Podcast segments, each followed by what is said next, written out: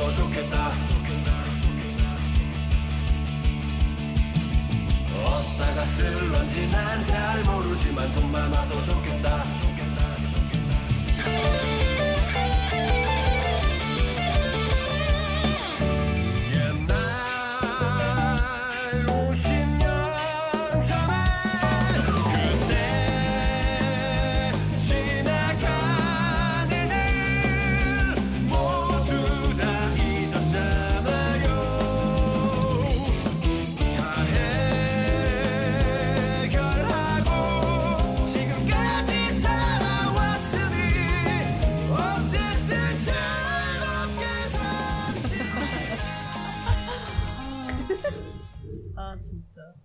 아, 나 할 얘기 있어. 뭐야? 어. 할 얘기 있어. 어.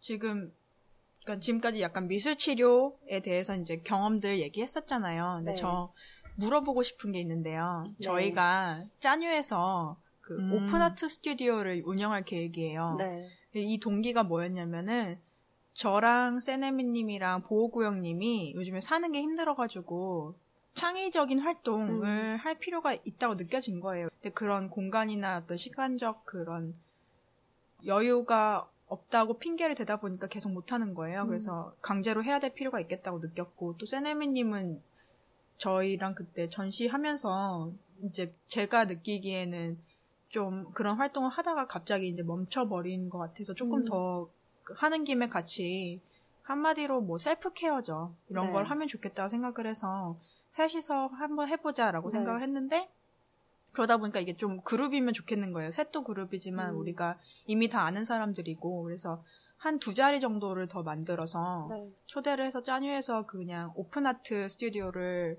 하면 좋겠다. 네. 그랬는데 뭐 친구들을 또 불러오기보다는 짜뉴를 듣는 사람들 음. 중에 한 두 명 정도를 초대하고 싶다라는 생각을 했거든요. 네.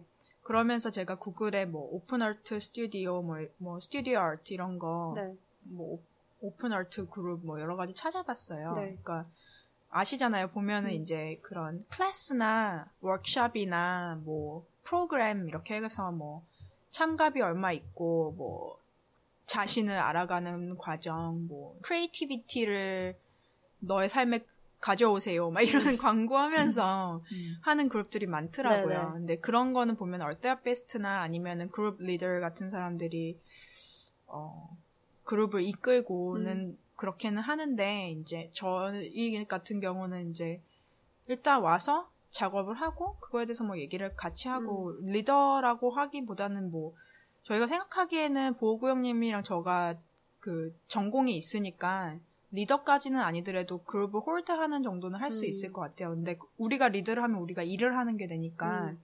그렇게는 하지 않고 일단 음. 시작을 해보고 그 다음에 이제 필요에 따라서 이게 어떻게 그룹이 진행되는가에 따라서 좀 변화를 주려고 하는데 어떻게 생각하세요? 저는 되게 좋은 아이디어라고 생각을 하는 게, 아까 이제 말씀하셨듯이, 그, 리더가 필요할 수도 있다라고 생각을 하는데, 제 생각에는 이제 제가, 저도 스튜디오 그 알테라피 책에서 읽은 건데, 네. 되게 두 가지의 리더가 있었어요. 한 사람은 진짜 자기가 리더로서 그 그룹을 이끌어가는 사람이 있었고, 그냥 그룹을 만들어 놓고, 안전한 공간을 일단 이해시킨 다음에 거기서 네. 이제 작업을 하는 건데, 각자 각자가 안전하다고 느낀 상태에서 매일같이 이제 리더가, 리더의 역할을 하는 사람이 있고, 그룹 안에서도 사람의 이제 심경의 변화가 있기 때문에 그 dynamic이 일어나잖아요. 네. 그렇기 때문에 그거를 이제 보면서 누가 리더라고 정하기보다는 그날 그날에 따라서 어떤 사람이 리더가 될 수도 있고 그쵸. 아니면은 그냥 그룹 멤버가 될 수도 있고 하지만 가장 중요한 거는 이 그룹을 막 누가 잘 이끌어 가냐가 목적이 아니라 같이 모여서 미술이란 매개체를 가지고 소통을 하고 자기 안에서 이제 풀 거를 풀고 하는데 뭔가 주제가 필요하다 그러면은 정말 주제를 갖고 할 수도 있고 음. 그냥 진짜 오픈돼 가지고 자유롭게 할 수도 있고 근데 제가 느낀 거는 저도 예전에 한번 그런 말씀하셨던 것처럼 비슷한 거를 했던 적이 있어요. 네. 그러니까 치료사들끼리도 했었고 아니면 이제 치료사가 같이 거기에 오픈 스튜디오를 열어서 여러 명을 초대해 가지고 지역 주민들이 와 가지고 같이 하는 건데 뭐 리더는 없었어요. 네. 그날에 매주 토요일에 있었는데 그날 그 이제 시간을 정해놓고 여태 여뭐 10시부터 10시 40분까지 그림을 그리고 정리 음. 5분 한 다음에 이 같이 와서 무슨 그림을 그렸는지 오늘은 기분이 어땠는지 이 그림으로 자기가 하고 싶은 말 하고 있으면은 그 프레젠테이션이 끝나면은 프레젠테이션이라고 표현을 하기도 좀 그런 게 짧은 그 자기 그림 소개가 끝나면은 각자 돌아가면서 느낀 점에 대해서 얘기를 해도 되는 거고 안 해도 음. 되는 거고 네. 근데 제 생각에는 되게 좋은 생각이라고 느껴져요. 음. 같이 이제 그런 거를 필요하다고 느낀 거 자체부터가 되게 민감하게 자기에 대해서 생각하는 거라고 느끼니까 그냥 같이 모여가지고 그림 그리면서 예 그림으로써 힐링도 되지만 이제 이야기하는 것도 있고 자기가 몰랐던 거를 또 남이 내 그림을 보고 발견해줬던 때가 저는 되게 많았던 것 네. 같아요. 뭐, 어, 이거 이거네 라고 하기보다는, 어, 저거는 저렇게 있는 거, 있- 저렇게 그렸는데, 자기가 몰라, 제가 몰랐던 게 많았던 것 같아요. 딱 보여줬는데, 이, 렇게 해서 이- 저는 이 그림을 그린 것 같아요. 라고 했는데, 누군가가, 어, 저 구석에 색깔이 저렇게 되어 있고, 뭐, 이렇게 했는데, 그 알고 그린 거예요? 아니면 모르고 그린, 근데 모르고 그렸던 때가 더 많더라고요. 내가 왜 그렇게 했을까라고 음. 생각을 해 보는 때가 많은 것 같아요. 내가 왜 진짜 거기다 저걸 그렸을까? 음. 이런 것들. 음. 음. 그래서 되게 좋은 아이디어라고 생각해요. 아 그리고 오픈 그룹이기 때문에 그러니까 한 달에 한 번으로 일단 계획을 하고 있거든요. 네. 근데 오픈 그룹이니까 이제 저희 셋은 붙박이로 이제 뭐 이 그룹을 연 거에 대한 어떤 네. 예, 책임인도 있고 또 뭐 누군가 빠지면 또 그 자리에 음. 또 누가 다른 사람이 들어올 수도 있고 이럴 것 같은데 매달 신청을 받아서 사람이 바 뀌도록 하려고 해요. 정말 네, 네. 오픈 그룹으로. 네. 근데 그거에 대해서 어떻게 생각하세요? 아니면 저도 일정 사람이 정해져 있고 그, 그 그룹이 쭉 가는지 아니면 오픈 그룹으로 할지. 오픈 그룹으로 일단 하신다고 했으니까 오픈 그룹은 누가 인앤아웃이 자유로운 거잖아요. 뭐 정해져 있는 사람도 있겠지만 당연히. 근데 저 제가 했었을 때도 오픈 그룹이었거든요. 항상 토요일 10시에 저희는 오픈 스튜디오를 합니다라고 하면은 매주 이제 오는 사람은 매주 오는 사람도 있고 그냥 바뀔 때마다 어 이렇게 지나가다 어 여기 오픈 스튜디오가 뭐지 하고 이제 동네 사람이 음. 들어오는 때도 있고 그래서 주마다 되게 새로웠던 것 같아요. 내가 발견하는 것도 되게 새롭고 왜냐하면은 그룹이 정해져 있으면은 너무 서로에 대해서 잘 알고 하기 음. 때문에 더 좋은 점도 있겠지만 또 새로운 사람이 오면은 또 새로운 것도 발견하고 할 수 있기 때문에 저는 오픈 스튜디오가 좋은 거. 네. 같아요. 그래서 그런 생각에서 그렇게 하려고 해서 음. 확인 받으려고 여쭤봤어요. 아, 그리고 그런 생각도 했거든요. 이게 priority를 한번 참여한 사람들에게 더 주려고. 음. 그러니까 예를 들어서 신청자가 한 명도 없겠지만 처, 처음엔 없겠죠. 저희 셋이 할 수 있겠죠. 근데 예를 들어서 뭐 카카님이 오셨어요. 네. 이번 달에 그리고 가는 길에 나 다음 달에도 올래라고 하면은 카카님이 일단 한 셋을 가지시는 걸로 그리고 음. 남은 셋이 하나일 거 아니에요. 그러면 한 분만 더 모집하는 음. 걸로 이렇게 하려고 하거든요. 음. 그거에 대해서 어떻게 생각하세요? 저는 만약 한 씻을 다섯 명으로 정해놨지만 오픈이기 때문에 만약 그 달에 그 네. 이상의 수용 인원이 신청자가 들어왔다 그러면은 그냥 네. 공간에 따라서 네. 수용할 수 있는 인원은 받아도 될 것 같다라는 생각을 해요. 한번 시도해 보고 어, 너무 난장판이고 이거는 이도저도 안 된다. 음. 그러면은 다시 인원 조정을 해도 될 것 같아요. 왜냐면은 다섯 명이라고 했을 때 결국에 이제 세 분은 아시고 계시고 두 분은 모르는 네. 거니까 어떻게 보면은 되게 어색할 수도 있고 그렇네요. 그렇기 음. 때문에 제가 봤을 땐 다섯 명은 조금 작을 수도 있고 3대3 적다. 정도는 돼야겠네요. 아는 사람 3, 모르는 사람 3. 그렇게 될 그것도 괜찮고 제가 했던 오픈 스튜디오는 대 대체적으로 한 여섯 일곱 명, 열명 안쪽으로 왔던 것 같아요. 음. 공간이 얼마나 했어요? 스튜디오 공간이? 이만했던 것 같아요. 아, 그래요? 네. 음. 저희는 일단 공간에 따라서 다섯 명으로 하자고 작가님이 먼저 제안을 그럼 해주셨는데 10명 정도는 수용하긴 뭐 가능하긴 근데 하겠죠. 일단은 제일 중요한 게 한 명이라도 오는 게 네. 중요한 거지. 지금 다섯 명안 오겠죠. 다섯 또안 명 오겠지. 김치국 마시지 마세요. 지금 아니, 그러니까 저는 행복한 맞아요, 고민을 맞아요. 하게 될 거예요. 음. 그런 그런 상황이 온다면 어, 지금 진짜 오픈 스튜디오 인원이 많아지면 되게 반가운 소식일 것 같아요. 더 이제 그 한 그룹에 수용할 수 없으면은 네. 뭐 일주일에 두, 아니, 한 달에 두 번으로 늘려서 두 번을 할 수도 있는 거기 때문에 네. 저는 그러면 되게- 정말 좋겠는데 꿈 같은 일이죠. 그래서 되게 좋았던 저도 되게 그게 기억에 많이 남거든요. 오픈 스튜디오 했던 게 네. 미- 항상 미술 치료사로서 이끌어가는 거를 하다가 주말에 제가 일하는 공간에서 같이 여러 사람이랑 모르는 사람이랑 또 거기는 어, 아 성인이었기 때문에 뭐 질병이 있는 사람도 있고 심지어 눈이 안 보이시는 분도 왔었거든요. 그래서 노래를 들으면서 네. 이야기를 하다가 가는 경우도 있고 네. 음. 그렇기 때문에 되게 좋았던 기억이었던 것 같아요. 오픈 스튜디오. 음. 아름답네요. 아름답습니다.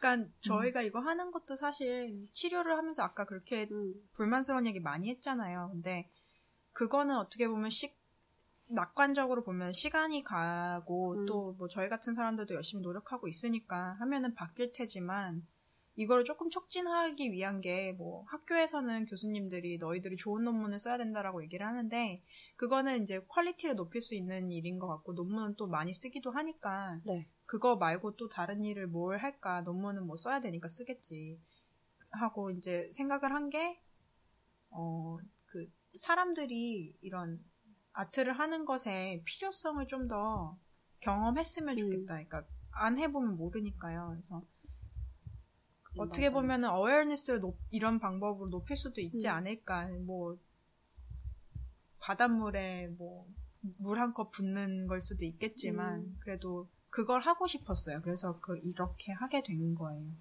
저도 느- 제가 생각난 건데 제가 이제 하- 공부를 마치고 집으로 들어갔죠. 근데 부모님이 미술 어 제 딸 미술 치료합니다 라고 하는데 제 생각에는 미술 치료가 뭔지 모르고 있다라는 생각이 많이 들었어요. 그래서 하루는 주말에 제 나름대로 네. 오픈 스튜디오를 연 거예요. 네. 식탁에 모이라고 한 다음에 종이를 주고 이제 재료로 각자 그림을 그렸죠. 근데 저는 태어나서 아빠가 그림을 그리는 거 처음 봤어요. 음, 되게 재밌었군요. 다들 아버님이 그림 그리는 거 본 적 있으세요? 봤어요. 은근히 네. 없는 것 같아요. 그러니까 네. 저희 엄마도 아빠가 그림 그린 거를 처음 보고 이제 시간은 한 30분 주고서 각자 그리고 싶은 거 그린 다음에 이제 이야기를 했어요. 들고 이야기를 하는데 너무 웃긴 거예요. 음. 그 자체로서 이제 뭐, 아, 나는 너희 아빠가 뭐 그림 그리는 거 생전 처음 봤다 그랬는데 제가 봤을 때 이제 미술적으로만 본다면은 아빠가 그리면 엄마보다 잘 그리는 거예요. 음. 뭐 인간 인체의 구도라든지 이런 거를 따지고 보면은 근데 아빠도 되게 자기가 그림 처음 그리는 거에 있어서 쑥스러워하지만서도 그거를 통해서 이제 얘기할 수 있는 게 또 늘어나고 어왜 그런 어떤 그림을 그린 건가요? 막 이렇게 이야기를 하면서 이제 서로가 서로에 대해서 발견을 해 가는 거기서는 이제 제가 가족이기 때문에 막 네. 어, 이게 뭐 어떻다, 뭐, 치료사로서의 역할을 못하지만서도 그냥 오픈 스튜디오 가족끼리 했는데 네. 되게 그 시간 동안 예, 이야기도 많이 하고 네. 미술의, 미술 치료가 이런 거구나라고 소개를 했던 시간이기도 했던 것 같아요. 아름다운 시간이었네요. 진짜. 아니 우리가 어웨어네스 얘기를 계속 하지만 네.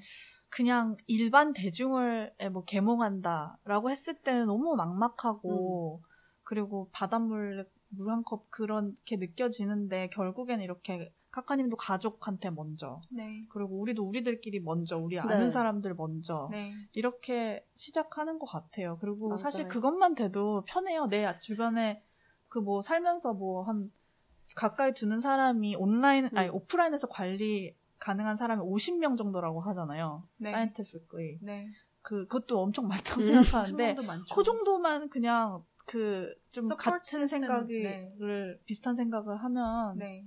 살만하지 않을까 내가 어, 네. 그런 생각이 그리고 그 사람들도 마찬가지죠. 그 사람이 또 주변 50명이면은 거죠. 네. 뭐 이렇게 생각하면 또 참 밝아야 미- 맞아요. 어, 진짜 아까 말씀하셨던 것처럼 해보지 않으면은 모르는 것 같아요. 진짜 내가 아무리 제, 이제 제가 아무리 부모님이건 다른 사람한테건 미술 치료는 이런 겁니다라고 말을 해봤자 네. 자기가 직접적으로 미술을 해- 하면서 뭔가 그 안에서 자기가 무엇을 발견하거나 아니면 생각할 기회가 주어지지 않는다면은 진짜 진짜로 미술 치료를 이해했다고 보기는 힘들 것 같아요. 네. 네. 예전에 이제 제가 제 슈퍼바이저한테 아직까지도 이제 감, 감명 깊다고 해야 되나? 좀 인상 깊었던 말 중에 하나가 미술 치료사로서 너가 미술 치료를 받지 않거나 음. 아니면은 상담, 뭐 치료를 사이코테라피건, 뭐 알테라피건, 테라피유릭한 그런 활동을 받지 않는다면은 너는 되게 수치심을 느끼면서 미술 어. 치료를 해야 된다. 어. 맞는 말이네요. 네. 박수 말을- 칠까요? 말을 했던 것 같아요. 그때 저는 미술 치료를 배웠지만 미술 치료를 받아본 적은 없었거든요. 음. 그래서 그 말을 듣는 순간 진짜 아 내가 미술 치료에 대해서 지식은 많이 알았지만 내가 환자로서 미술 치료 환자라고 하기보다는 내담, 음, 내담자. 내담자로서 미술 치료를 받아본 게 없으니까 저 사람이 어떤 느낌인지 이해하기는 정말 힘들겠구나라는 거를 느끼고 그때부터 이제 미술 치료사를 음. 만나보고 네. psychotherapist를 만나보고 했던 것 같아요. 되게 느낌이 다르더라고요. 음, 네. 어, 어떠셨어요? 아 뭔가 아 내가 나를 이제 치료사로서 다시 보게 되는 것 같아요. 아. 아 이 사람은 이런 식으로 내가 네. 근데 그것도 어떻게 보면 좀 직업병이라고 네. 할수 있는 것 그런 같아요. 것. 그러니까 내가 네. 치료를 받으면 그냥 내 자신한테만 집중하면 되는데 치료를 받고 되게 좋았어요. 근데 그 후에 아 그 사람은 그런 스타일의 음. 치료사고 나는 그런 벤치마킹을 이런 치료사기 때문에 네. 내가 어떻게 보면은 그 사람은 되게 부담스럽게 음. 했을 수도 있겠구나라는 음. 거를 많이 치료사로서의 내 자신을 발견할 수도 있는 것 같고 네. 또 그 사람의 skill을 좀 배울 수도 있는 것 같고 네. 하는 것 같아서 되게 좋았던 것 같아요. 네.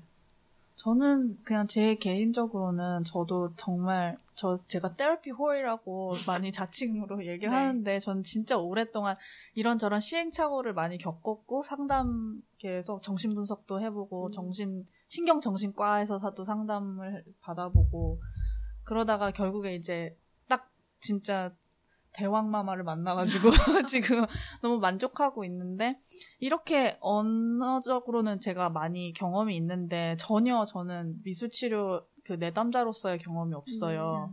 저도 그냥 작가님이나 보호구역님이나 이렇게 주변 사람들이 해주는 얘기로 그냥 이해를 할 뿐이지 실제로 내가 딱 내담자로서 거기 참여했을 때 어떤 일이 벌어질지는 전 지금 전혀 모르고 음. 그래서 그 물론 저희가 하는 오픈 스튜디오가 테라피 세션은 아니지만 거기서 무슨 일이 벌어질지가 되게 기대가 돼요.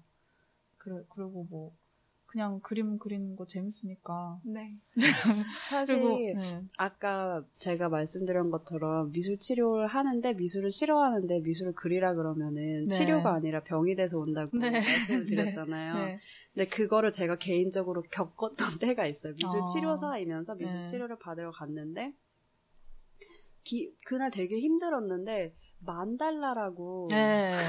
계속 그 무한 원, 무, 아, 네. 무한 원을 네. 하고 그거를 하라고 할 때 너무 힘든 거예요. 음. 그거에 너무 억압된다고 네. 해야 하나? 네. 근데 자꾸 시키니까 너무 짜증이 나는 거예요. 말도 네. 하기 싫고 네. 내가 왜 이 치료를 왔을까? 네. 진짜 병 걸려서 나가겠다. 네. 심지어 거기서는 제가 한국어가 아니라 영어로 하잖아요. 네. 더 많은 이제 스트레스가 오기 시작하는 음. 거예요. 그때부터 아 맞다 이제 예를 들어서 진짜 힘든 사람이 왔어 정신적으로 힘들고 뭐 우울증이 왔는데 갑자기 만달라를 시킨다 그러면 그 사람도 나랑 똑같은 느낌이 들 수도 있겠구나. 네. 그리고 제 생각에 어떤 미술 치료사가 하기에는 자유 주제가 굉장히 쉽다고 해요. 네. 아무거나 준비하지 않고 원하는 대로 그리세요 하고 토론하고 마치면 되니까 그게 음. 준비 안 하간 이제 이거는 좀 그렇죠 하지만 미술 치료사로서 너뭐 inside 준비 그리고 뭐 준비해왔어 이러면 아니 나 오늘 그냥 자유 주제 할 거야 이렇게 네. 하는 사람들이 많아요 주제를 정해오지 않거나 이랬을 때 네. 근데 제가 그걸 알기 때문에 거기에 갔을 때, 아, 안 그러신 분들도 있겠죠, 당연히. 근데 자유주제를 하세요라고 하면 꼭 그런 사람이 있어요. 뭘 그려야 되는데요? 모르겠어요. 음, 라고 하는데, 음. 제가 그런 스타일이에요. 음. 자유주제를 하세요라고 하면은, 어떻게 보면 한국에서 자라서 그럴 수도 있을 거라는 생각도 해봤어요. 왜냐면은, 이거 해, 저거 해라고, 한국 문화에서는 미술 그려도 오늘의 주제는 이거니까 이거를 그리자라고 네. 하고, 미술 치료를 해도 주제를 주는 게 많은 것 같아요. 근데 네. 자유 주제를 그리세요라고 했는데 저는 진짜 아무리 막 2, 30분을 생각을 해도 뭘 그려야 될지 모르겠는 거예요. 그리고 그려도 내가 진짜 그리고 싶어서 그리는 게 아니라 어떨 때는 그냥 하트 아무것도 생각 안 나서 음. 하트 하나 그리고 음. 이게 뭔지 설명을 하세요라고 뭐 음. 말하기 싫으면 안 해도 되고요라고 네. 하지만 아 뭔가 되게 이게 정말 치료에 효과적인가라고 회의감을 들 때도 많았어요. 뭔가 음. 아 내가 미술 치료사인데 미술 치료를 받고 보니까 아 이게 별로 아니라서 사람들이 안 하는 걸 수도 있겠네 라는 음. 생각을 했을 때도 되게 많았던 것 같은데 그래도 꾸준히 하다 보니까 그 안에서 내가 발견하는 것도 있고 또 어느 때는 내가 하고 싶은 것도 생각날 때도 있고 하기 때문에 되게 up and down이 많은 치료라고 생각이 들 때도 있어요. 네. 그래서 다시 돌아간다면 psychotherapy가 base 되면은 네. 이제 미술 하기 싫을 때 같이 이야기를 해주고 왜 그런지 파악을 해줄 수 있으니까. 네. 아, 저는 비, 그 얼테라피를 제가 내담자로 받은 적은 없어요. 근데 이제 수업에서 워크샵 같이 교수님들이 해주시잖아요. 네. 근데 전 저는 그 비슷한 경험을 얘기하고 싶은데 딱 정확하진 않아서 좀 머뭇거려지지만 얘기를 해보자면은 그런 상징을 가지고 얼테라피 하는 거를 시연을 하셨었어요. 왜냐하면 그분이 이제 아동 전문이셨거든요. 그래서 아동 같은 경우는 상징을 굉장히 좋아하니까 즐겨하고 거부감이 없으니까 상징을 사용한 그 얼테라피를 시연을 하셨던 것 같은데 뭐 그런 거였어요. 만다라에 대해 소, 소개하고 원의 그런 안전 안정감 에 대해서 완벽함 이런 걸 설명한 다음에 원 안에 나의 뭐 심볼 음. 아니면 상징 이런 걸 그리시라는 거예요. 그래서 저는 무슨 상징이야 내가 상징이 어딨어 뭐 이런 속으로 너무 하기 싫은 거예요. 그리고 또 뭐 문, 그러니까 그거 있잖아요. 울면 검사 같은 거 문 그리라고 하고 그때 문을 왜 그리는 진짜 이제 그때는 못 참겠는 거예요. 문을 왜 그려야 되는? 저 문 안 그리고 싶은데요. 그랬어요. 그랬더니 그 문을 안 그리고 싶다면은 그러면은 그냥 단순히 문이 안 그리고 싶은 건지 아니면 거기에 문이 없었으면 좋겠는 건지 뭐 어떻 왜 어떻게 안 그리고 싶냐는 거예요. 그래서 아니 이거를 뭐, 뭐 문을 닫아봤자 예를 들어서 그 일시적인 거고 또 문이라는 것 자체로 이 두 공간을 나누 그러니까 이거 자세히 설명해야 되는데 어쨌든 그 현상만 얘기하면은 문이라는 걸로 공간을 나눠봤자 어차피 문은 열리는 거고 침 침투가 되는 거니까 문에 의미가 없다 나안 그린다 이랬거든요. 그랬더니 음. 이제 뭐 그런 얘기를 시작으로 또 다른 스토리가 나오고 이렇게 풀린 적이 있어요. 음. 그러니까 뭐 비슷한데 다른 경험이었던 것 같아요. 그래서 예를 들어서 자유화 같은 경우도 어떻게 보면은 거부감이 드신 거잖아요. 자유화를 하라고 했을 때, free drawing을 하라고 했을 때, 저는 심지어 directive가 있는데 거부감이 든 거예요. 그래서 그렇게 이제 client의 저항이 있을 때 이걸 어떻게 풀어가느냐 하는 것도 그 테라피스트의 스타일에 따라 또 많이 차이가 있는 것 같아요. 그냥 상상해보건데 저는 되게 그 그냥 그런 상황에서 문을 그리라고 하는데 만약에 문 그리기 싫다라고 하면 그냥 아무거나 내가 그리고 싶은 그려 이 문인데요 이렇게 할 것 같아요. 그렇네요. 그- 그런 이렇게 내담자도 정말 지금 우리 셋 다 다르잖아요. 저항이 느껴졌을 때 하는 반응하는 방법이 다 다르니까 이거에 따라서 반응하는 테라피스트도 사람이니까 또다 음. 다르겠죠. 이거 자르려고? 아니 그건 아닌데. 음.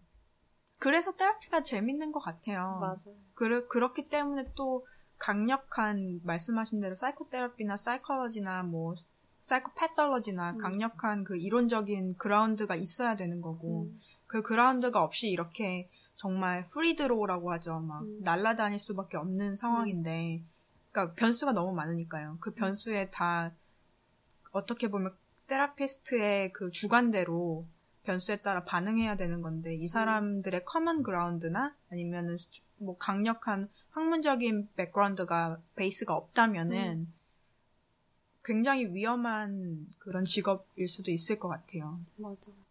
그래서 또 내담자로서는 자기한테 맞는 치료사를 찾는 게 가장 중요한 일인 것 같아요. 아, 저 그 얘기 진짜 너무 하고 싶었던 게, 우리나라에서 verbal therapy나 카운슬링이 그나마 잘 되고 있는 이유는 우리나라 문화가 권위자에게서 말을 듣는 문화가 익숙 해져 있기 때문인 것 같아요. 음. 그래서 벌벌 테라피에는 큰 거부감 없는 것 같아요. 왜냐면 학교에서부터도 뭐 선생님한테 말씀을 들어서 그 얘기대로 해 음.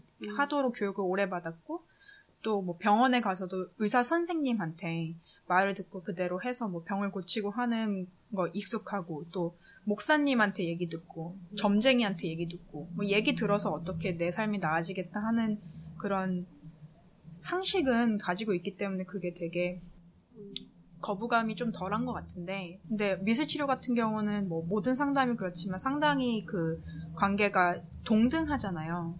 그래서 아유 이거 이렇게 얘기하면 또 상담하시는 분들이 뭐 우리는 권위적이냐 뭐 이렇게 할 것 같은데 어쨌든 그냥 기본적으로 그러니까 테라피스트가 많이 노력하지 않아도 알 테라피 같은 경우는 굉장히 동등한 위치로 놓여, 놓아주는 그 면이 있는 것 같아요. 왜냐하면 미술이라는 매개체가 있으니까. 근데 어쨌든 간에 하고 싶었던 얘기는 그런 문화 때문에 누군가에게 이야기를 듣는 게 익숙한 거는 이해하는데 그 사람이 나에게 만, 내가 불편한 얘기를 한다던가 아니면 나에게 뭐 맞지 않는 스타일인 것 같다는 거를 자기가 좀 감지가 된다면은 그 테라피스트는 자기에게 도움이 안 되는 사람일 수 있다는 거잖아요. 그럼 테라피스트를 바꿔야 되는데 그런 선택을 잘 안 하시는 것 같고 아니면은 이제 한 사람의 테라피스트를 경험하고서 어 역시 나는 테라피 안 맞아. 그냥 약 먹고 내가 운동하고 뭐 다이어트하고 살 빼고 운동하는 게 낫지. 테라피는 아닌 것 같아라고 이제 접어버리시는 경우가 많은데 시간 문제죠. 그렇게 해서는 이제 나 정말 그렇게 해서 저 나아지면 차라리 좋겠어요. 근데 안 나아지는 경우가 허다하고 정신병이나 뭐 정신병이라고 하면 또 되게 stigmatize 하는 것 같은데 근데 어느 순간에든 정신병은 누구에게나 일어날 수 있는 거잖아요. 근데 그런 문제들이 삐걱거리는 것들이 가만히 두고 그냥 시간을 보낸다고 절대로 나아지지 않, 음. 않 잖아요. 뭐 몸의 병도 시간 지나면 나아지면 좋겠지만 그게 나아질 리가 없죠. 치료를 안 하면. 그러니까 좀 자신을 위해서도 그런 힘들겠지만 테라피스트들을 바꿔가면서 맞는 치료사를 찾는 그런 행동을 하는 게 좀 많아 많이 이제 흔한 예가 됐으면 좋겠어요. 맞아요. 근데 병원도 그렇잖아요. 저도 치과 여러 군데 가 봤거든요. 왜냐면 이 치과 갔는데도 치료 뭐 좀 안 되는 것 같고 금방 그거 레진 씌운 거 떨어지는 것 같으면 또 다른 데 가보고 그래서 잘 해주시는 데 있잖아요. 그런 거랑 마찬가지인데 뭐 다 근데 또 제가 요즘 아 최 얼마 전에 생각한 건데 작년 겨울인가?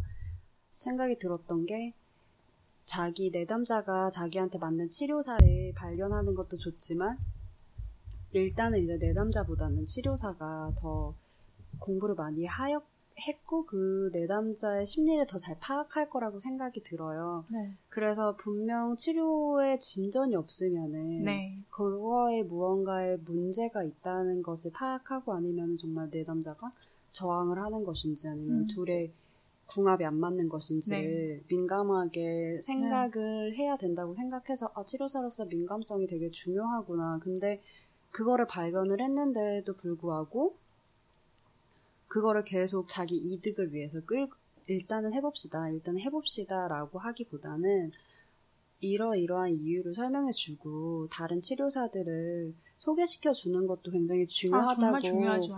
생각이 들었던 것 중에 하나가 이게 제가 경험을 한 건데 제가 치료를 맡았는데 진전이 없고 뭔가 저 나름대로도 소진이 되고 네. 내담자도 되게 소진이 되고 근데 이걸 봤을 때 그게 그게 뭐죠?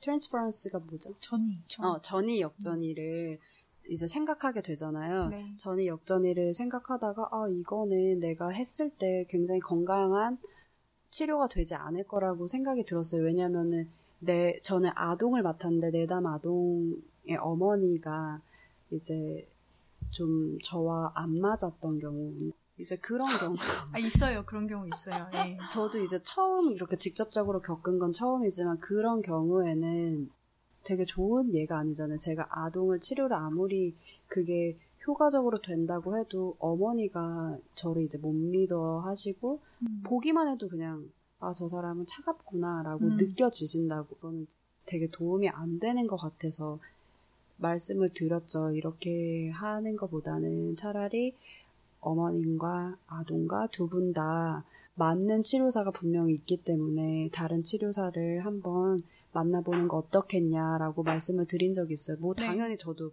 꾸역꾸역 하라 그러면은 힘들지만서도 그 어머님도 힘들겠지만 이제 꾸역꾸역은 할 수 있겠지만 되게 암담한 거예요. 네. 돈을 그렇게 주고 받는데 아 저렇게 해서는 안 되겠구나. 또 저 또한 그 시간이 너무 두려운 거죠. 네. 아, 그 어머니를 만나야 되는 그 시간이 10분 앞으로 다가왔구나. 계속 네. 이렇게 되기 때문에 그게 제가 이제 처음으로 이제 직접적으로 전이와 역전이를 겪었던 때였던 것 같아요. 네. 그 어머님도 되게 민감하셨던 부분이었던 것 같아요.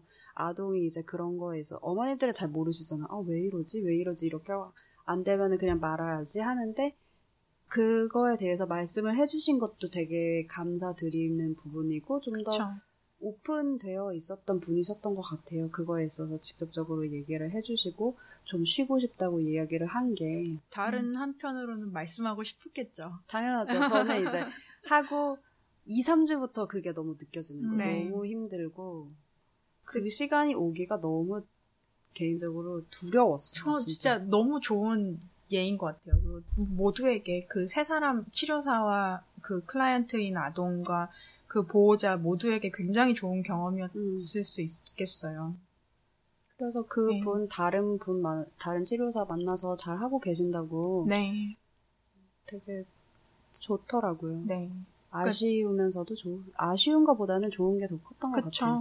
근데 이제 지금 말씀하신 게 되게 중요한 게 치료사, 그러니까 테라피스트 뭐 전반적으로 다 얘기를 하면은 어쨌든 내가 한 번 내담자를 맡았으면은 끝장을 봐야 된다는 생각을 해요. 근데 그러다 끝장나요. 진짜 그런 것 같아요. 왜 그 어디서 어느 집에서 치료를 종결할지 아니면은 이만큼 목표치를 내가 할 수 있는 걸 했으면은 더 발전할 수 있도록 리퍼를 해야 될지 음. 그러니까 다른 분을 소개시켜줘야 될지를 판단하는 게 사실 치료를 잘하는 거일 수도 있거든요. 그게 전부일 수도 있다는 생각이 들거든요. 근데 끝장을 보려고 하면은 정말 치료사랑 내담자 둘 다 끝장나는 경우가 생기는 것 같아요. 그럴 수도 있을 것 같아요. 돈은 돈대로 내고 시간은 시간대로 쓰고 에너지는 에너지대로 쓰고 아무런 발전이 없고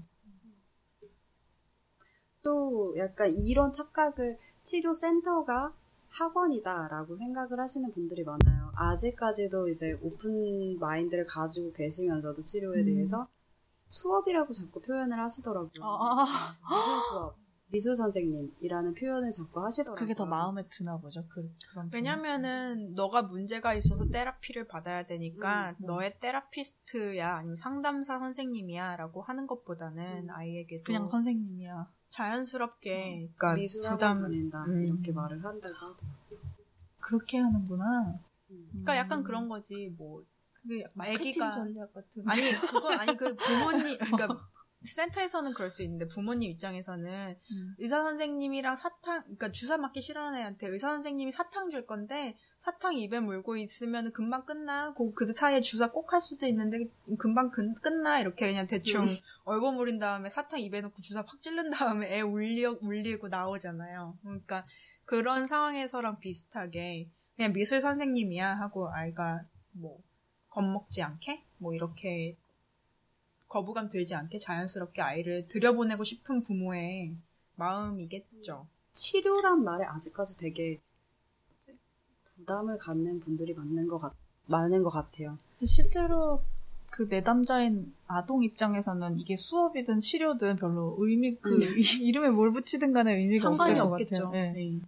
그래서 저도 항상 그 얘기를 들으면은 그게 중요한 게 아니라 그냥 어, 그 안에서 무엇을 하는지를 그냥 잘 설명을 해주면 될 것 같다. 네. 선생님이지만 네가 할 수 있는 게 뭐 선생님 말에만 따라야 돼라기보다는 거기서는 미술 수업이라고 하면은 애들이 항상 물어 이거 해도 돼요? 저거 해도 돼요? 음. 라는 말을 되게 많이 하는데 그렇기 때문에 선생님이야 여기는 뭐 미술 학원 가는 거야 이거의 포인트보다는 그 안에서 미술 학원이랑 미술 학원인데 좀 다른 학원이야 라고 덧붙여서 음. 제가 하는 거에 있어서 설명을 해주시라고 네. 부탁을 드리죠. 네. 그래서 저도 아동, 같- 아동 같은 경우에는 일단 물어봐요. 엄마가 여기 오면 뭐 한댔어? 라고 음, 물어보고, 음, 음, 음, 그 다음에 맞는 부분은, 어, 그거 맞는데, 뭐 음. 아니면, 아닌 부분은, 아, 그, 그거는 맞는데, 그거는 아니야. 아니면은, 그것보다는 이런 걸 할 거야. 뭐 음. 이렇게 설명을 하고 시작을 해야 되는 경우가 많아서 아예 저는 아동 내담자를 만나면 그렇게 시작을 해요. 저도 왜 온 거 같아? 라고 물어, 음. 여기에 뭐 하러 온 거야? 라고 물어보면은 뭐, 엄마가 미술학원에 등록해줘서 온 거예요. 라고 하는 애들도 되게 많아요. 그래서 그때 이제 설명을 하는 거죠. 좀 그런 것들이 있는 것 같아요. 미술 치료에 대해서. 또 제가 느낀 건데, 어, 너 한번 치료 받아봐. 이렇게 하면은 되게 흠칫하다가도, 그러면 너 테라피 받아봐. 이러면은 뭔가 또, 느낌이 달라. 아, 괜찮다. 이런 애들도 있고. 똑같은 말인데, 그래서 저는, 아, 너 한번 치료받으러 가봐. 이렇게 하기보다는, 너 그러면 테라피가 필요한 거 아니야? 라고 하면은 부담 없이 들어요. 근데 치료받아봐. 음. 이러면, 내가 왜? 내가 왜 치료를 받아야 되는데? 막 이렇게 되니까, 그게 왜 그런지 저도 아직까지 생, 의문이에요. 왜 치료라 그러면 사람들은 왜 이렇게 반응을 부정적으로 받아들일까? 음. 문화겠죠. 그 단어랑 연관된 스티그마가 많으니까 음. 치료는. 그렇기도 하고 그냥 상담만 예- 복구 얘기를 하자면 아까 작가님 말씀대로 우리나라에서 상담이라는 말을 꼭 선생님한테나 뭐 의사 선생님한테 뭐 종교인들한테 뭐 그렇게 하기도 하지만 되게, 되게 일상적으로 음. 사용하잖아요. 네. 카운슬링인데 그거를 그 단어를 미국에서는 영어권에서는 카운슬링을 되게 전문적으로 심지어 그냥 학교 카운슬링 선생님이 따로 있고. 뭐 이런 이런 네. 이런 것처럼 막 난 내 친구한테 카운슬링 한다는 말 잘 안 하잖아요. 근데 네. 한국에서 나 친구한테 상담을 하고 되게, 되게 일상적인 개념이라서 그런 부분이 좀 다른 것 같아요. 음. 그러니까 그, 그 그런 것처럼 치료도 마찬가지고 음. 치료라고 하면은 병원 가서 뭐 하는 거가 치료다. 이제 무서워하고 사람들이 예, 네. 그렇- 내가 내가 일단 뭐가 잘못됐다라는 걸 전제로 해야 되니까 그걸 되게 직시하기 힘들고. 그쵸. 그리고 뭐 대중매체에서 소개되는 것도 사실 그런 게 많잖아요. 미안하다 사랑 한다? 한다? 어. 그 공효진이랑 조인성 나오는 드라마. 그거 아니에요. 그거는 괜찮아 사랑. 괜찮아 사랑이야. 이사는 야 소지섭 나오는 야, 미안해. 게 이사고. 뭐 비슷하잖아. 너도 뭐 너무 웃겨. 어쨌든 어. 컨셉은 비슷한 거 아니야? 음. 비슷해요. 뭐 되게 맞아, 음. 그 드라마. 거기서도 보면은 조현병 환자 나오는데 조현병 걸리면 진짜 인생 끝날 것 같이 음. 그려주잖아요. 근데 조현병이 꼭 그런 병만은 아니잖아요. 일상생활 너무나 잘하고 관리 잘 되면은 내가 조현병일 수도 있어. 이 음. 정도로 사- 생활 얼마든지 할 수 있는 건데 조현병 걸리면은 막 광란에 질주하고 막 달리다가 막 경찰이 잡으면 막 주사 찔러가지고 병원으로 다시 잡아가고 막 손 묶고 막 이런 거가 대부분 많으니까. 그리고 또 뭐 우리 아이가 달라졌어요. 이런데 음. 보면은 막 전문가들이 다 모여가지고 이 가정 큰일 났다고 그러면서 막 약 먹고 막 인텐스하게 치료하고 그런 것들만 나오니까. 근데 그런 일이 없진 않은데 그게 전부는 아니잖아요 치료하는데. 그렇지 않은 경우가 더 많고. 음. 그리고 또 우리 아이가 달라졌어요 같은 경우는 진짜 되게 많은 문제가 되는 게 거기서 보면은 한 회, 두 회, 두 회 그 치료가 끝나잖아요. 아이가 맞아요. 좋아지면서. 음. 절대 그럴 수가 없거든요. 근데 그걸 보고 센터에 와서 아이를 그렇게 바꿔달라고 말씀하시는 분들이 네. 간혹 계세요. 근데 그 프로그램은 짜여진 거죠.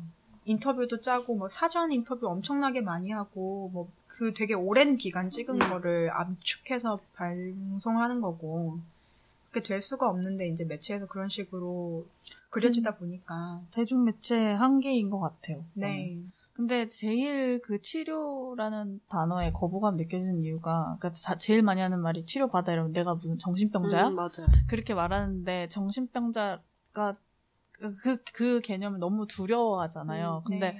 정신병자면 진짜 인생 망한 거냐고요. 그러니까 아니잖아요. 우리 다 정신병 있는데 우리 다 어느 정도. 그러니까 그 그거인 것 같아요. 그리고 내가 내가 심지어 정신병자일 수도 있는데 네. 그거 괜찮아야 되는 거고 자기가 그렇죠. 치료를 안 받는 게 굉장히 같아요. 무서운 일이지 정신병자인 건 무서운 일이 아닌 거죠. 음. 예. 그러니까 그 정신병자이면 그러니까 문화상으로 그 대, 다수랑 이제 떨어지게 되고 이제 아웃라이어가 되니까 된다고 생각하니까 그러니까 두려워하는 것 같아요. 음, 맞아.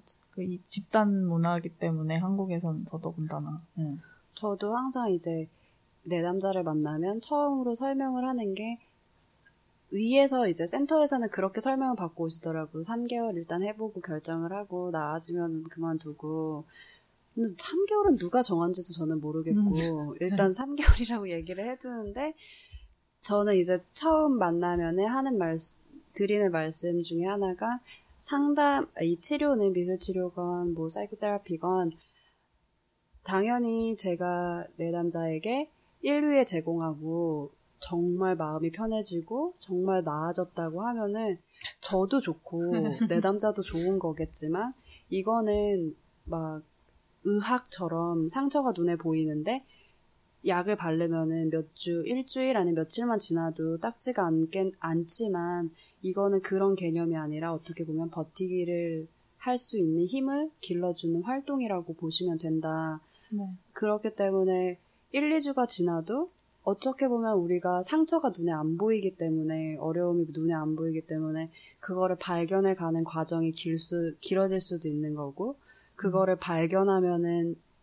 그걸 어떻게 이끌어가야 되는지 나에게 필요한 것이 무엇인지 또 발견해 가는 과정이 또 짧을 수도 있지만 길 수도 있는 거기 때문에 제가 내 남자에게 어, 몇 개월 상담 받으시면 괜찮아지겠네요 라고 말씀을 드리는 거는 할 수가 없는 부분이기 때문에 그거는 이제 내 남자의 선택이고 네. 모든 사람에겐 아까 말씀하셨듯이 정신병이라고 하시는 정신병자야 저 사람 정신병자고 나는 정상인이야 라는 표현을 많이 하는데 그거는 제가 또 그 슈퍼바이저한테서 들은 감명적인 말 중에 하나가 모든 사람은 우울증을 갖고 있다. 대신 셀프케어를 얼마나 잘하느냐, 얼마나 못하느냐에 따라서 그렇기 때문에 이제 모든 사람이 테라피가 필요한 거고 그 사람의 감정 표현을 돕는 거기 때문에 모든 사람이 테라피를 받아야 되는데 그거를 아직 모르고 있기 때문에 사람들이 선택적으로 나는 테라피가 필요해 안 필요해라고 하는 건데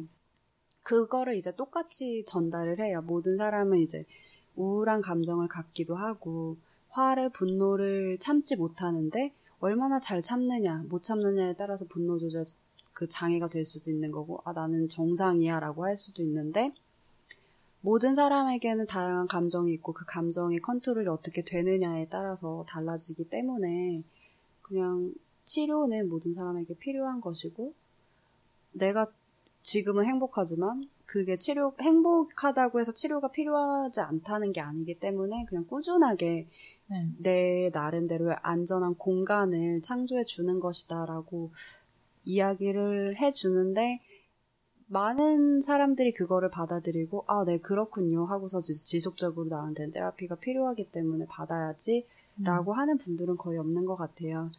한 10명에 한두 명 하면은 성공한 것 같아요.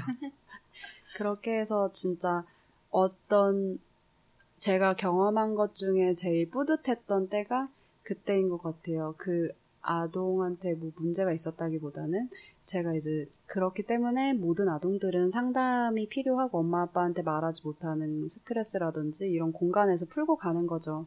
뭐 어머님도 다른 곳에서 뭐 남편이나 가족한테 할 수 없는 말을 안고 가는 것보다 뭐 스트레스 풀 공간이 있으면 더 건강하게 지내실 수 있는 것처럼 근데 그거를 이해하시고 그냥 계속적으로 이제 치료를 받으셨던 분이 계셨는데 그때 되게 아 저런 분이 더 많아졌으면 좋겠구나라는 생각을 했던 것 같아요.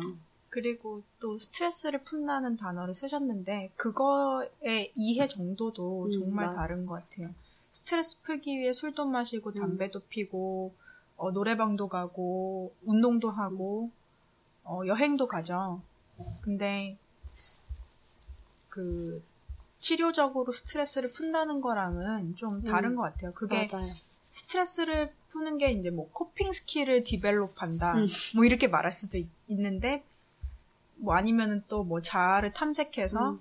뭐 자기에 대해서 더 이해한다. 아니면 자존감을 상승시킨다. 뭐 이런 식으로 이제 치료적으로 얘기할 수 있겠고 제가 느끼기에는 우리가 보통 하는 일상적인 셀프 케어의 방법인 뭐 여행 가고 술 마시고 담배 음. 피고 뭐 친구들이랑 놀러 다니고 하는 스트레스를 푸는 거는 벤트인 것 같아요. Ventilation, distraction 이 두 둘 중에 하나인 것 같아요. 늘 보면 해소 아니면은 그 뭐라고 해야 디스출, 분출. 어 분출, 에너지 분출. 어 에너지 분, 분출 아니면은 distract 하는 거 방해? 환기? 환, 환기가 환기라고는 좀 긍정적이고 주위를 전환. 전환? 주위 distraction. 맨날 distraction 해요. 아니면 ventilation. 둘좀 이렇게 음. 있도록 잠시 있도록 어, 해주는. 어, 어. 근데 이제 특정 상황에 가면 다시 돌아오는 음. 그런. distraction이랑 ventilation은 또 다른 것 같아요. 어 다른데 이제 그런 활동들이 그 둘 사이 어딘가에 있는 것 같이 음. 느껴진다는 거죠. 음, 음. 그거 말씀하니까 생각난 건데 요즘 제가 파악한 가족 우리나라 가족의 문제라고 생각을 하는데 되게 기계가 많이 발달을 했잖아요. 그래서 대부분 가족들한테 가족 시간을 얼마나 보내세요? 어, 너무 많이 보내는데 같이 TV 보고 같이 뭐 비디오 게임 하고 영화관 가고 이런 것들이 가족 시간을 당연히 가족 시간을 많이 보내지만 아까 말씀하셨던 것처럼 스트레스 해소에도 다양한 방법이 있지만 운동을 혼자 한다든지 아니면은 뭐 영화 본다든지 음악을 듣는다든지 이런 거에 있어서 너무 그거 뭐라 그러지? 자기가 자기 스스로의 의견을 표출할 수 없는 거잖아요. 예를 들어서 수동적으로. 어 너무 네. 수동적으로 하기 네. 때문에 그런 활동 말고 다 같이 자기 의견을 하- 표출을 하고 생각할 수 있는 시간을 가져야지만 되는데 가족 시간이 대부분은 너무 수동적으로 누군가가 아 우리는 가족 시간 갔는데 영화 본다 이러면은 그냥 모여서 보고 있는 거지. 결국엔 대화가 없고. 대화를 해도 거기에서 잠깐 지나가는 씬을 가지고 대화를 하기 때문에 더 깊은 대화를 나눌 수가 없고. 음. 그래서 아동들의 문제도 가족 시간을 아무리 많이 보내도 그게 영화 보기라든지 너무 수동적인 활동을 들로만 채워진 가족 시간을 가진다면은 자기의 스트레스, 막 학업적인 스트레스라든지 아니면 내적인 스트레스라든지 내면적인 문제라든지 말할 기회가 없어지는 것 같아요. 네. 말하지 않더라도 부모님 스스로 아니면 아동 스스로라든지 생각 그거에 대해서 생각을 할 수 있도록 도와줄 수 있는 그런 요소가 줄어드는 것 같은 느낌. 그래서 더더욱 테라피를 받아야 된다. 어, 네. 그런 그- 그냥 되게 가벼운 질문으로 카카님은 스트레스를 어떻게 해소하세요? 전문가들은 스트레스를 어떻게 해소하는가? 저는 수동적인 거긴 하지만 하- 운동하는 거 되게 좋아해서 네, 건강하네요. 네. 네. 근데 요즘은 좀 못하고 있었는데 대부분 이제 몸 사용하는 거 위주로 많이 하는 것 같아요. 네. 왜냐면은 항상 말을 하고 듣고 하기 때문에 음, 제 나름대로는 TV 보거나 이런 거를 좋아는 하지만서도 그거를 하면은 계속 생각을 하게 되고 또 음, 에너 제 안에 받은 스트레스를 분출하는 건 저는 운동이 제일 좋은 것 같아요. 음, 음. 나? 카카님은요? 저도 활동을 한다, 저 혼자 하는 활동을 한다 하면 저도 운동을 해요. 그리고 지금 말씀 아까 말씀드린 대로 그 오픈 스튜디오 하려고 음. 하는 것도 그 스트레스를 다루기 위한 방법 중에 하나고 저는 therapy를 religiously 가죠. 네. 네. 아니 그게 마치 우리 오픈 스튜디오 하는 게 딱 그 비슷하게 우리가 힘들어서 한다고 했잖아요. 살라고. 네. 그러니까 또 호보큰에서 뜀박질했던 게 생각이 나면서 그 우리 썼잖아. 그런 비슷한 음. 모양이 되지 않을까 싶네요. 네. 우리 또 뭐 더 하고 싶은 얘기 있으세요? 뭐, 뭐가 있을까요, 또? 앞으로의 계획? 네, 앞으로 앞으로의 계획. 일단 가신다고 했으니까. 네네. 저는 이제 뉴욕에 가는데, 저의 앞으로의 계획은 제가 하- 좋아하는 미술 치료를 네. 하면서 즐겁게 하는 거죠. 너무 스트레스를 받으면서. 왜냐면은 제가 여기서 했던 활동은 아, 오후 1시부터 6시까지 계속적으로 치료를 했었어요. 막 1시 끝나면 음. 2시에, 3시에 막 이렇게 음, 했기 때문에 그런 미술 치료사가 아니라 내 나름대로의 내담자를 위해서 준비하는 기간을 많이 갖고 또 생각하고 그렇게 많은 치료를 제공하는 미술 치료사보다는 좀 더 깊이 있는 치료를 제공할 수 있는 미술 치료사가 저의 목표인데 네. 그렇기 위해서는 이제 제 나름대로의 계획은 지금은 이제 범죄 심리학을 공부하지만 네. 더 나아가서 제 영역에서 좀 더 접목시킬 수 있는 그 population 다양한 population을 수용할 수 있게 점점 더 이제 넓은 방향으로 공부를 좀 더 해야 되지 않을까라고 네. 생각을 하는데 이 말을 하면은 이제 주변에서는 뭐 죽을 때까지 공부할 거냐 이런 말을 많이 해요. 근데 진짜 생, 이 직업을 하다 보면은 어쩔 수 없는 것 같아요, 진짜. 그렇죠. 계속 문명이 발달하다 보면 문명 그 발달을 하다 보면은 거기에 대해서 그 generation을 이해하지 못하면은 그 generation은 치료를 못 받는 거고 안 그러면 내가 이 population만 하기에는 너무나 다양한 population이 있기 때문에 그러면 진짜 끊임없이 공부하는 분야인 것 같고 너무 거기에만 안주해 있으면은 또 그 우물 안의 개구리처럼 네. 계속 그런 치료를 제공하겠죠. 중요한, 중요한, 정말 중요한 말씀 해주신 것 같아요. 진짜, 이 정신 건강 분야는 아직, 그니까 뇌과학도 그렇고 다 밝혀진 것, 그니까 그것도 과학적인 뭐 증거가 있다고 하지만 그것도 다 밝혀진 게 아니기 때문에, 특히나 이 분야는 계속해서 공부를 할 수- 해야만 윤리적인 분야인 것 같아요. 그냥 큰 줄기로 생각해보면 지금까지 카카님 말씀을 쭉 들어보니까 어차피 뭐 제도나 구조라는 거가 어딜 가나 나한테 다 내가 만족스럽고 내가 거기서 내 거를 마음껏 펼칠 수 있는 구조는 찾기 힘들잖아요. 맞아요. 한국이 그게 좀 유독 심한 거고 한국 네. 사람인데도 네. 한국, 한, 한국에서 그러기가 되게 힘들고 네. 그런데 그래서 사람들이 선택을 해야 되는데 그냥 그 제도와 구조 안에서 어떻게 내가 맞춰가지고 나를 깎든 뭐 어디를 음. 갖다 붙이든 그렇게 만들어가지고 그 안에서 그냥 어느 정도 먹고 살 수 있을 정도만 네. 만들어서 살아갈 수도 있고 그리고 카카님처럼 이거 아닌 것 같아 하고 정말 자기한테 맞는 거를 지금 쫓아가시는 거잖아요. 네, 저는 응원합니다. 감사합니다. 네. 저도 정말 응원합니다. 네. 오늘 정말 지금 여기 모인 사람들이 다 그런 업계 쪽 사람들이어가지고 네 분위기가 지금 여기 계속 또 계시는 우리 보호구형님. 보모 부모님까지 네. 분위기가 되게 다도하는 분위기고요. 그런 분위기가 나는데 저는 네. 어, 카카님 오늘 말씀해주신 그러니까 모시고 한 얘기들이 굉장히 하고 싶었던 얘기고 중요한 얘기라 지금 너무 즐거웠고 다음엔 보호구형님이랑 한번 또 얘기를 해봤으면 좋겠어요. 이게 왜냐하면 다양한 의견이 네. 정말 중요해요. 이거 미술치료 한국에서는 사실 매체 대중 매체에서 많이 그 얘기를 하고 있고 음. 저도 솔직히 너 나 제가 지금은 언어로 된 치료, 정확하게는 카운슬링인데 카운슬링을 받고 있지만 미술 치료를 받아야겠다라고 결심을 하고 미술 치료사를 찾자면은 진짜 너무 어려워요. 그러니까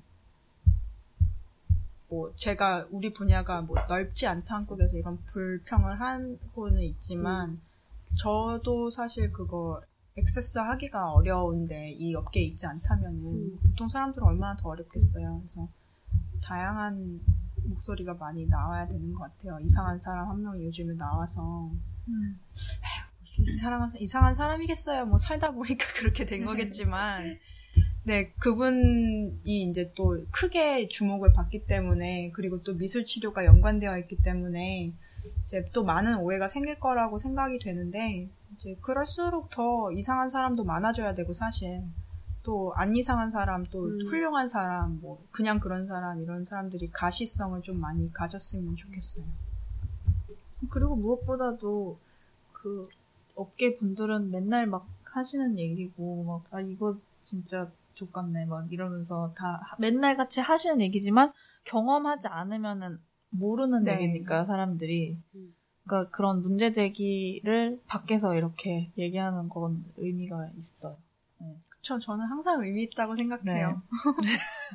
근데 저는 요즘 되게 뿌듯했던 게 그 미술 치료로 일이 좀 터졌잖아요. 네. 근데 어떻게 보면은 한국에 이제 미술 치료사가 되게 많잖아요. 그게 뭐 전문적이든 비전문적이든 간에. 네. 그렇기 때문에 그걸로 인해서 사람들이 더 미술 치료에 대해서 많이 안 거는 되게 좋은 것 같아요. 그리고 예전에도 노이즈 마케팅인가요? 예전에도 얘기했듯이 모든 치료사는 내담자로 잘못되라고 막 하는 사람은 없을 것이다라고 저희가 예전에 이야기를 한번 한 적이 있는데 네.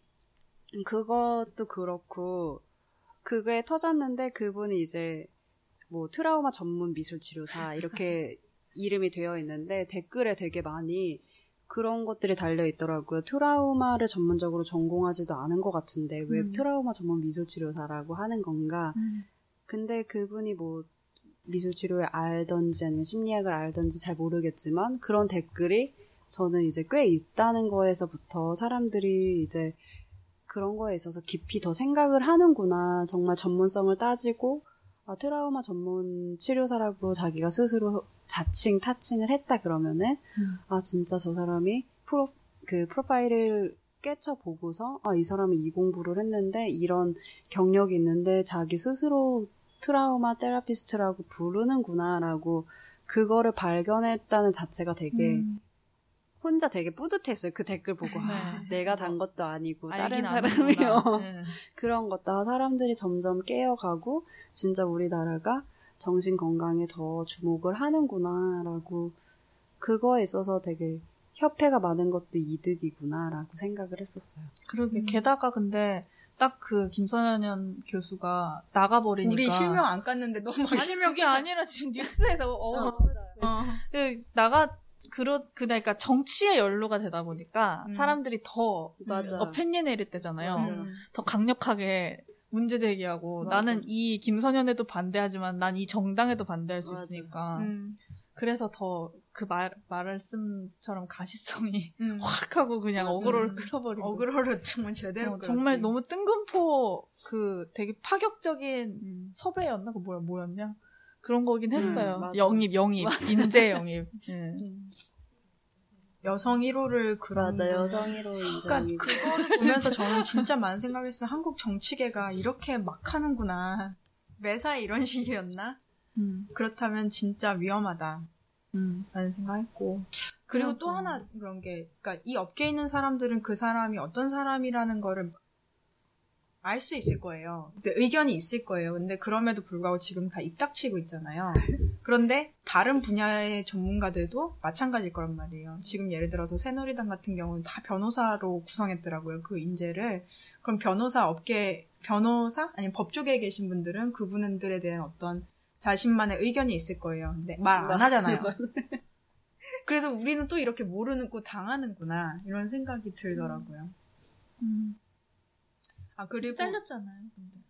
근데 그분은 이제 너무 엉성하니까. 어, 아니 근데 거, 그 뭐였지 더민주? 더민주. 더민주에서는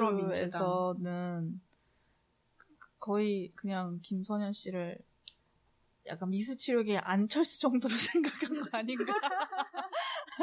그냥 그냥 안철수가 마치 그 네. V3 뭐 네. 이런 거 개발하고 음. 그랬던 업적을 이제 인정받아서 거기까지 이제 그 자리까지 이제 갔던 것처럼 음. 지금 특히나 위안부 문제, 세월호 문제 이렇게 뜨거운 상황에서 거기 들어가서 일하고 있는 사람이니까 음. 뭐 뭐가 됐든 간에 음. 그러니까는 아 이거 진짜 어그로 끌기 제격이군 이러고서는.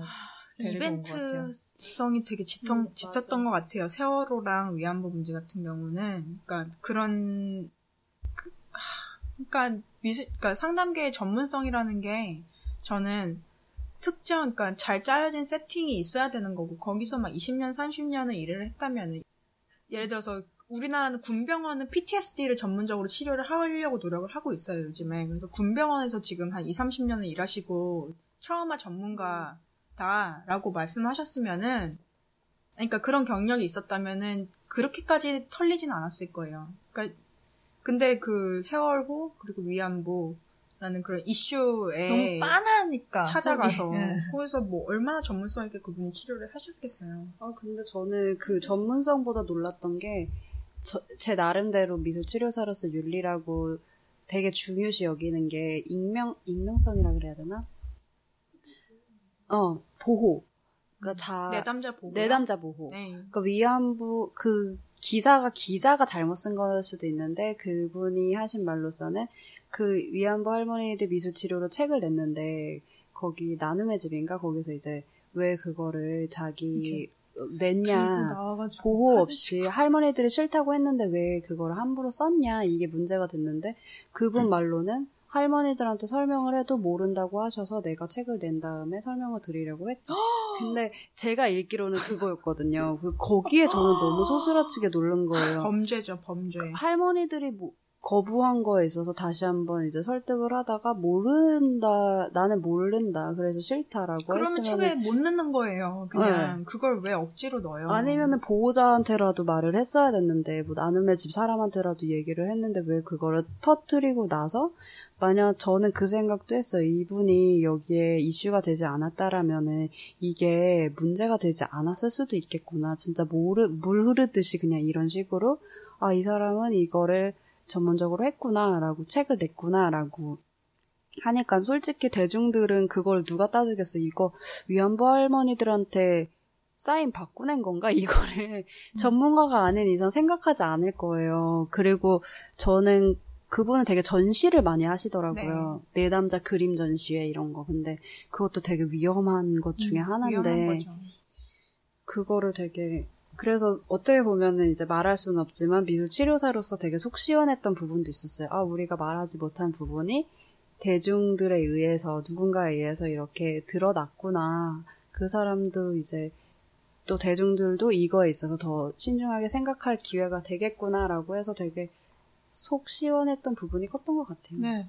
그분이 진짜 미술치료, 한국 미술치료계에서 되게, 뭐, 능력 과 상관없이 굉장히 꽤- 큰 축을 담당하고 네, 계시는 맞아요. 네, 분인데, 왜냐면 그분이 병원 학교에 속, 속해 계셔가지고 한국은 또 뭐 의사, 변호사 이런 쪽이 파워가 세잖아요. 그래서 많은 그 영향력을 가지고 계셨었죠. 이번에 한번 제대로 털렸죠, 그래서. 네, 잘 털렸죠 뭐. 네. 근데 이때를 공략해야 됩니다. 아니, 나 아까 녹음하기 전에 빨리 누가 통일 좀 하라고 그랬는데, 어. 누가 좀 통일하면 안 될까요? 답답해요. 협회가 아까 80개라는 말을 듣고 깜짝 놀랐네요. 80명, 제대로 된 미수치료 다 80명 찾기도 힘든데. 힘들죠. 예. 협회가 80개라니 정말 먹먹합니다.